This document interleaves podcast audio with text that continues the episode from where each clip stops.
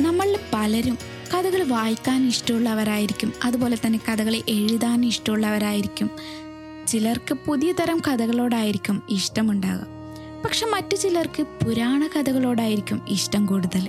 പണ്ടത്തെ കാലത്ത് നമ്മൾ അധികം കേട്ട് വളർന്നിട്ടുണ്ടാവുക ഈ പുരാണ കഥകൾ തന്നെയായിരിക്കും. അന്ന് കഥകൾ നമുക്ക് പറഞ്ഞു തരാനും ഒത്തിരി ആളുകളുണ്ടായിരുന്നു പഴയ കാലത്തൊക്കെ നമ്മൾ കൂടുതലായിട്ടും കേട്ട് വളർന്ന കഥകൾ എന്ന് പറയുമ്പം നമ്മുടെ വിശ്വാസങ്ങളുമായിട്ട് ബന്ധപ്പെട്ട കഥകളായിരിക്കും. പ്രത്യേകിച്ച് രാമായണ മാസമൊക്കെ അടുക്കുമ്പോൾ വീട്ടിൽ ആരെങ്കിലും ഒരാൾ രാമായണമൊക്കെ വായിക്കുന്നവരായിരിക്കും. അപ്പം അങ്ങനെ വായിക്കുമ്പോൾ കുട്ടികളൊക്കെ അടുത്ത് നിർത്തിയിട്ട് അത് വായിക്കുന്നതിനോടൊപ്പം നമുക്കത് കഥകൾ വരെ പറഞ്ഞു തരാറുണ്ടായിരുന്നു. അപ്പോൾ ആ ഒരു സമയത്ത് നമുക്ക് രാമായണത്തിലെ കഥയൊക്കെ തന്നെ ബൈഹാർട്ടായിരുന്നു. മഹാഭാരത കഥകളൊക്കെ ഇത്തിരി കൺഫ്യൂഷൻ ഉണ്ടാക്കുമെങ്കിലും ഒത്തിരി കഥാപാത്രങ്ങളുണ്ടല്ലോ മഹാഭാരതത്തിൽ. അപ്പൊ നമുക്ക് അത് ഓർത്തെടുക്കാൻ ഇത്തിരി ബുദ്ധിമുട്ടുണ്ട്. പക്ഷെ എന്നാലും കേട്ടിരിക്കുമായിരുന്നു ഇതുപോലെ തന്നെ നമുക്ക് ആകാംക്ഷ ഉണ്ടാക്കിയിട്ടുള്ള കുറെ കഥകൾ ഉണ്ടായിരുന്നു ഗ്രീക്ക് മിത്തോളജി ഇതിലെ ചില കഥാപാത്രങ്ങളെ പറ്റി നമുക്ക് പഠിക്കാനൊക്കെ ഉണ്ടായിരുന്നു. അത് മാത്രമല്ല ഗ്രീക്ക് മിത്തോളജിയിലെ ഒരുപാട് ദൈവങ്ങളെ പറ്റി ചില സിനിമകളൊക്കെ ഇറങ്ങാറുമുണ്ട്. ഇങ്ങനെ ഓരോ ക്യാരക്ടറിന്റെ കഥകൾ ചിലപ്പോൾ നമുക്ക് അറിയായിരിക്കും പക്ഷെ അതിന്റെയൊക്കെ ഉത്ഭവം എന്താണെന്ന് എല്ലാവർക്കും അറിയണമെന്നില്ല. അപ്പൊ ഗ്രീക്ക് മിത്തോളജിയെ പറ്റി അറിയാത്തവർക്ക് വേണ്ടിയിട്ട് കുറച്ച് കാര്യങ്ങളാണ് ഇന്നത്തെ പോഡ്കാസ്റ്റിലൂടെ ഞാൻ പറയാൻ പോകുന്നത്. പിന്നെ നിങ്ങൾക്ക് ഇതിന്റെ വീഡിയോ കാണണമെങ്കിൽ നമ്മുടെ യൂട്യൂബ് ചാനലായ മിസ്റ്ററി മലയാളം ടി സന്ദർശിക്കുക. അപ്പോൾ കഥയിലേക്ക് പോകാം. ഹിന്ദു പുരാണം പോലെ തന്നെ ഒരുപാട് പഴക്കമുള്ളതാണ് ഗ്രീക്ക് പുരാണം. കൗതുകകരമായ ഒട്ടേറെ കഥകളുടെ ഒരു കൂട്ടമാണ്. ദേവന്മാരെയും മനുഷ്യന്മാരെയും കേന്ദ്ര കഥാപാത്രങ്ങളാക്കി ഭാവനകൾ കൂട്ടിച്ചേർത്ത് പുരാതന ഗ്രീക്ക് ജനത നെയ്തെടുത്ത കഥകൾ. പിന്നീട് അല്പം ചില ഭേദഗതികളോടെ റോമൻകാരുടെയും പൈതൃകമായി മാറി. ആകാരത്തിലും വികാരത്തിലും മനുഷ്യസദൃശ്യരായിരുന്ന ഗ്രീക്ക് ദേവി ദേവതമാരുടെ രോഷവും പകയും എടുത്തുചാട്ടവും പ്രണയചാപല്യങ്ങളും വിഡിത്തങ്ങളും അനുകമ്പയും എല്ലാം ഈ പുരാണ കഥകളിലുണ്ട്. പക്ഷേ ഹിന്ദുവേദങ്ങൾ പോലെ ആരും ഗ്രീക്ക് പുരാണം എഴുതി വച്ചിരുന്നില്ല. അതിനു പകരം പഴയ കവിതകളിലൂടെയും കഥകളിലൂടെയുമൊക്കെ പകർന്നു വന്ന അറിവുകളും ആർക്കിയോളജി വിദഗ്ധർ വഴി കണ്ടുപിടിച്ചതുമായ കഥകളെ കൂട്ടി യോജിപ്പിച്ച് ഉണ്ടാക്കിയെടുത്തതാണ് ഗ്രീക്ക് പുരാണങ്ങളിൽ പലതും. ഒരുപാട് കഥകളിലും സിനിമകളിലും ഗ്രീക്ക് പുരാണം കടന്നു വന്നിട്ടുണ്ട്. ഹിന്ദു പുരാണവുമായി സാമ്യമുള്ളതും ഒരുപാട് ദേവന്മാരും ദേവതകളും അടങ്ങിയതാണ് ഗ്രീക്ക് പുരാണം. ആയിരക്കണക്കിന് വർഷങ്ങൾക്ക് മുൻപ് ഭൂമി ഉണ്ടാകുന്നതിൽ നിന്നാണ് ഗ്രീക്ക് പുരാണത്തിന്റെ തുടക്കം. ആദ്യമുണ്ടായത് ഭൂദേവത ഗയ ആണ്. ഗയ രണ്ട് കുട്ടികൾക്ക് ജന്മം നൽകുന്നു. സ്വർഗത്തിന്റെ ദേവനായ യുറാനസും കടലിന്റെ ദൈവമായ പോണ്ടസും യുറാനസിന്റെയും ഗയയുടെയും സന്താനങ്ങളായിരുന്നു അതിശക്തന്മാരായ ടൈറ്റന്മാർ. നിരവധി ടൈറ്റന്മാർ ഉണ്ടായിരുന്നു. അവരിൽ പ്രധാനികളായിരുന്നു Cronus Rhea Oceanus Tethys Coeus Phoebe Hyperion Theia Iapetus Mnemosyne Sirius Themis എന്നിവർ കുട്ടികളുണ്ടാകുന്നത് ഇഷ്ടമല്ലാതിരുന്ന യുറാനസ് ഇത്രയും കുട്ടികളെ കണ്ടപ്പോൾ ദേഷ്യം അടക്കവയ്യാതെ അവരെ ഭൂമിയുടെ ഒരുപാട് താഴെ അണ്ടർവേൾഡിൽ ജയിലിലടച്ചു. ഈ ക്രൂരത ചെയ്ത അച്ഛനെ ടൈറ്റൻസിലെ ഏറ്റവും ഇളയ പുത്രനായ ക്രോണസ് വധിച്ചു. എല്ലാ ദൈവങ്ങളുടെയും രാജാവായി മാറി ക്രോണസ്. അതേസമയം ക്രോണസ് റിയ എന്ന ദേവിയുമായി വിവാഹം കഴിച്ചു. പക്ഷെ അവരുടെ കുട്ടികൾ ക്രോണസിനെ വധിക്കുമെന്ന് കരുതി ക്രോണസ് എല്ലാ കുട്ടികളെയും വിഴുങ്ങാൻ തുടങ്ങി. അങ്ങനെ ഒരുപാട് കുട്ടികളെ വിഴുങ്ങുന്നത് കണ്ട റിയ സിയൂസ് ജനിച്ചപ്പോൾ ക്രോണസ് അറിയാതെ ഒരു ഗുഹയിൽ കൊണ്ടുപോയി ഒളിപ്പിച്ചു. അങ്ങനെ സിയൂസ് വളർന്നു വലുതായപ്പോൾ തന്റെ അച്ഛനായ ക്രോണസിനെ വകവരുത്തി. അതോടെ ഒളിമ്പ്യൻ ദൈവങ്ങളുടെ ജനനത്തിന് തുടക്കമായി. ഈ എല്ലാ ദൈവങ്ങളും ഒളിമ്പ്യൻ മലനിരകളിലാണ് താമസിച്ചിരുന്നത്. അതുകൊണ്ടാണ് ഇവരെ ഒളിമ്പ്യൻ ഗോഡ്സ് എന്ന് വിളിക്കുന്നത്.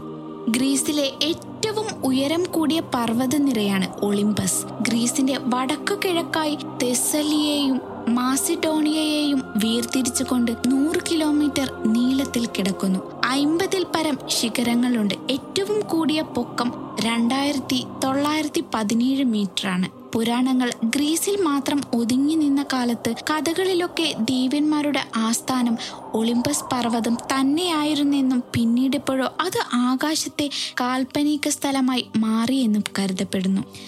സിയൂസ് അധികാരത്തിലെത്തിയപ്പോൾ ലോകം മുഴുവൻ അവരുടെ അധീനതയിൽ വരുത്താൻ വേണ്ടി അവരുടെ പിതൃകുടുംബത്തിലെ ടൈറ്റൻസിനെ പത്ത് വർഷം നീണ്ട യുദ്ധത്തിൽ കീഴടക്കി.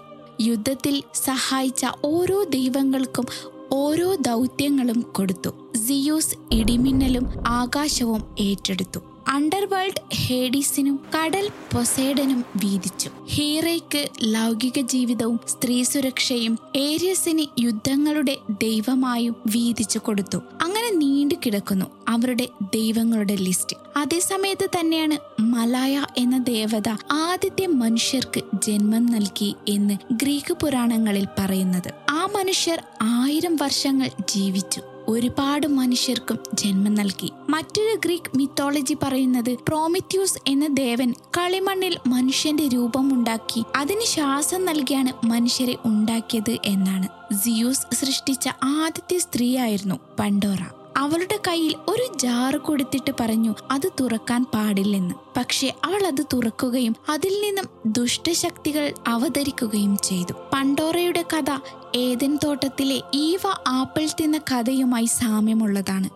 സിയൂസിന് ഒരു മനുഷ്യ സ്ത്രീയുമായി പ്രണയം തോന്നുകയും ആ സ്ത്രീയുടെ ഭർത്താവിന്റെ വേഷത്തിൽ വന്ന് അവളുടെ കൂടെ കിടക്കുകയും ചെയ്യുന്നതിലൂടെയാണ് ഗ്രീക്കിലെ ഏറ്റവും ഫേമസ് ആയിട്ടുള്ളതും ധീരനുമായ ഹെർക്കുലീസിന്റെ ജനനവും. ഹെർക്കുലീസ് പാതി മനുഷ്യനും പാതി ദൈവവുമായാണ് ജനിക്കുന്നത്. അതുകൊണ്ട് തന്നെ ഒരുപാട് ശക്തികളുള്ള മനുഷ്യനായി ഹെർക്കുലീസ് അറിയപ്പെടുന്നു.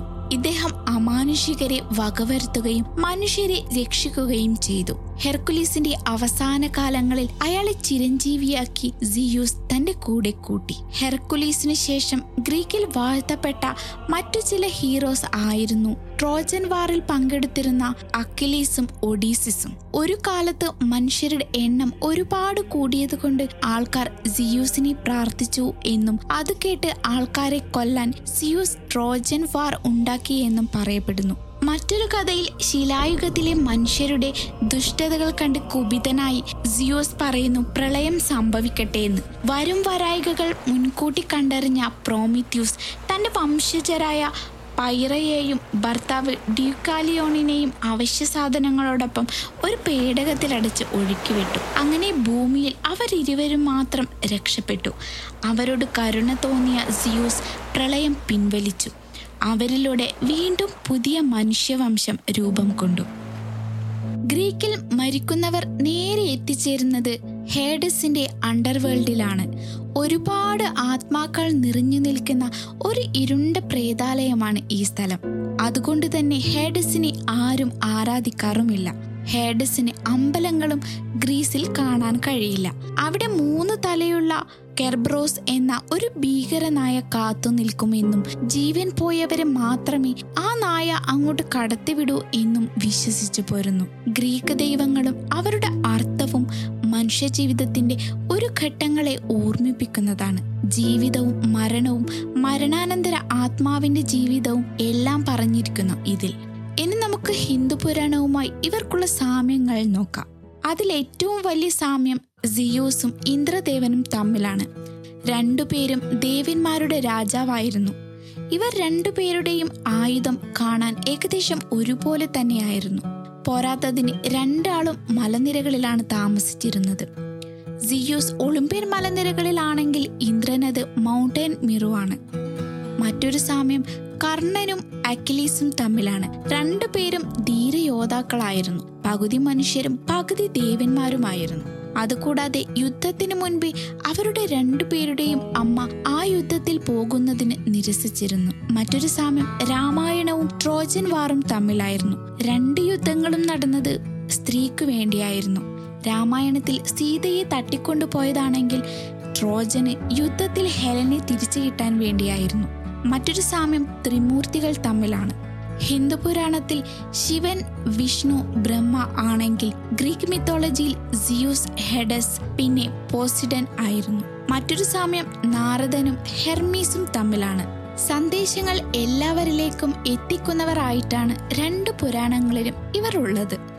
പണ്ടത്തെ പുരാണങ്ങളൊക്കെ പാടിയും നാടകങ്ങളുമൊക്കെയായി അവതരിപ്പിച്ചതുമായ തിയേറ്റേഴ്സ് ഇപ്പോഴും ഗ്രീസിൽ നമുക്ക് കാണാൻ കഴിയും. എത്രയോ നൂറ്റാണ്ടുകൾ കടന്നു പോയാലും ഇപ്പോഴും ഗ്രീക്ക് മിത്തോളജി വായിക്കുന്നവരും അതിൽ നിന്നും ഒരുപാട് കാര്യങ്ങൾ പഠിക്കുകയും അതിനെപ്പറ്റി റിസർച്ച് ചെയ്യുന്നവരും ഒരുപാടുണ്ട്.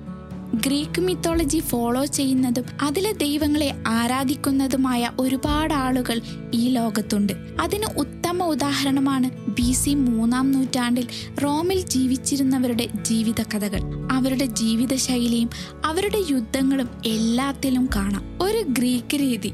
പക്ഷെ എല്ലാ ദൈവങ്ങൾക്കും അവർ റോമൻ പേരുകൾ നൽകിയിരുന്നു. സിയൂസ് റോമിലെത്തിയപ്പോൾ ജൂപ്പിറ്ററായി മാറി. ഹീറ ജുനോ ആയും പൊസൈഡർ നെപ്റ്റ്യൂണായും ഹെഡസ് പ്ലൂട്ടോ ആയും മാറി.